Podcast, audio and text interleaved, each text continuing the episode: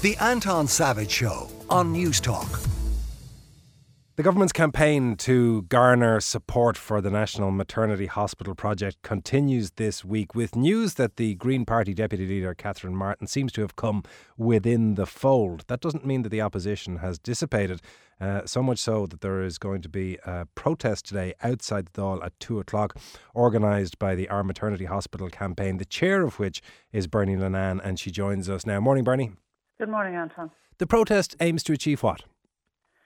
The protest aims to achieve a number of things, but firstly, a delay on a cabinet sign off on this proposal to give away our new National Maternity Hospital.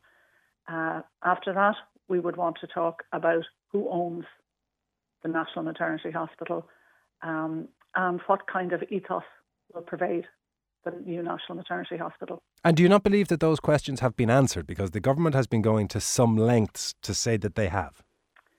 I don't. Uh, firstly, on the question of ownership, I spent a half an hour this morning rereading the, the lease which will govern our new National Maternity Hospital. Now, firstly, if you own a building, you don't actually need to have a lease on it. You have a title deed in your hand. So, people who are telling us that this is effective ownership, you know, maybe fudging the issue somewhat. Uh, but also included in that lease uh, are provisions that allow the landlord, which would be St Vincent's Healthcare Group, to mortgage that building after a certain number of years have elapsed. The tenant, which is us, the state, via the HSE, will never be allowed to mortgage this building that we're being told we own.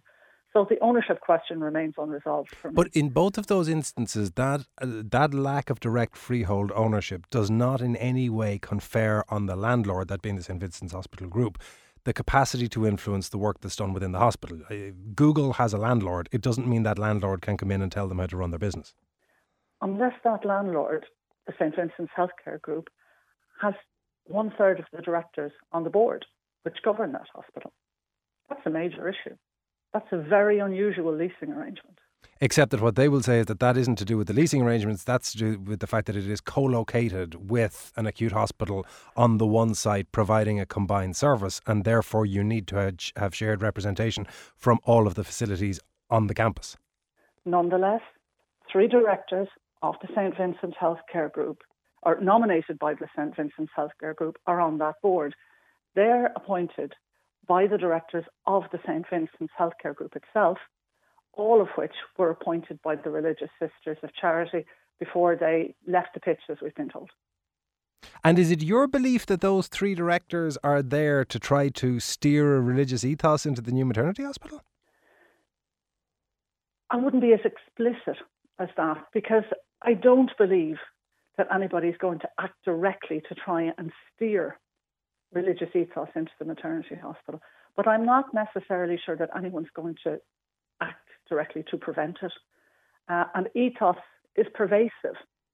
You know, the St. Vincent's Healthcare Group, we've been told repeatedly over the last couple of weeks, is now secular. Yet most of its staff are bound by employment contracts, which they signed up to last year, uh, which contained the provision that they must act in accordance with the healthcare philosophy and ethical code of the Religious Sisters of Charity. What about the assurances that we have been given that all treatments, all that, that phrase that Peter Boylan has, has objected to so much, all clinically appropriate uh, treatments will be provided. But there is an express commitment that things like tubal ligation, that gender uh, assignment surgery, and that abortion will be available in the National Maternity Hospital. Is that not sufficient to indicate that religious ethos is, is essentially non existent where the rubber meets the road? Okay. The express commitment is not within the legal documents. A letter has been issued by James Menton, who's the chairman of the St Vincent's Hospital Board, and I think it's Professor Michael Keane, who's a, another director involved.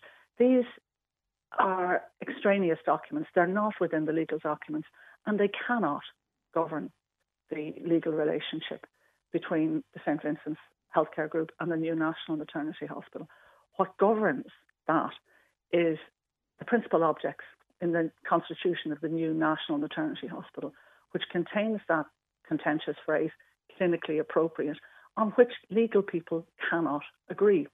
the eminent legal professor on the board of the HSE was not satisfied with the uh, controls around ownership and control and governance within those legal documents. Why should we, as ordinary taxpayers be and, satisfied. And Bernie, what do you make of the argument that is getting made as sort of an overarching principle within this debate, which is that the National Maternity Hospital, as it now stands, continues to provide an excellent service, both measured by the experiences of, of women within the hospital and measured statistically in the outcomes that the hospital generates. But it does so in a crumbling relic of a former age, and that it would be better that anything gets built quickly than that we have further debate what I make of that is that, of course, we need a new hospital.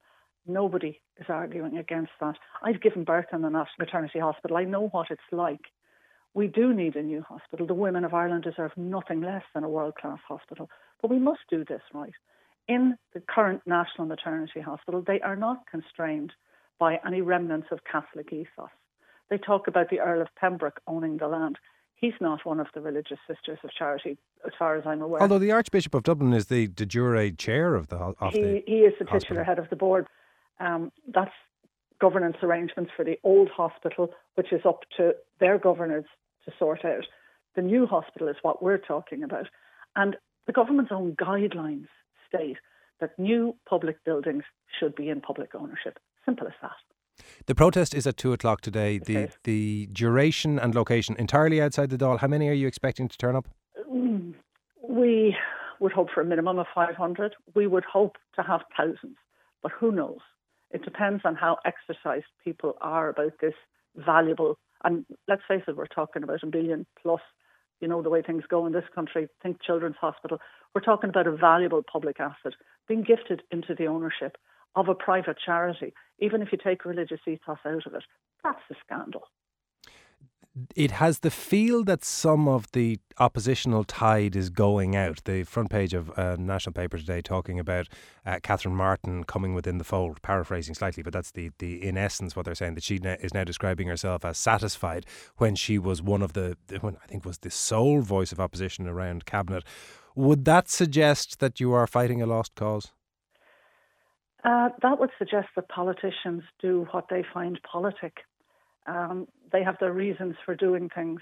We have ours, and our reason is to make sure that the people of Ireland get the new national maternity hospital they deserve, public and secular. Um, we're going to be talking later on to Minister for Further Education, Simon Harris. But of course, it was over Simon, it was during Simon Harris's tenure as Minister for Health when a lot of the heavy lifting on the final stages of the deal was done to uh, come up with this approach. Is there anything that you would say to him? I would. I would say to Simon Harris, remember the support you got during the repeal vote. Remember the support you gave during the repeal vote. And just think of the people you will be betraying if you sign away our new National Maternity Hospital. Bernie Linnane, thank you very much. That is Bernie Linnane, chair of our maternity hospital campaign. And again, that protest is going to be outside the Dáil today from 2 o'clock this afternoon. The Anton Savage Show, Saturday morning at 9 on Newstalk.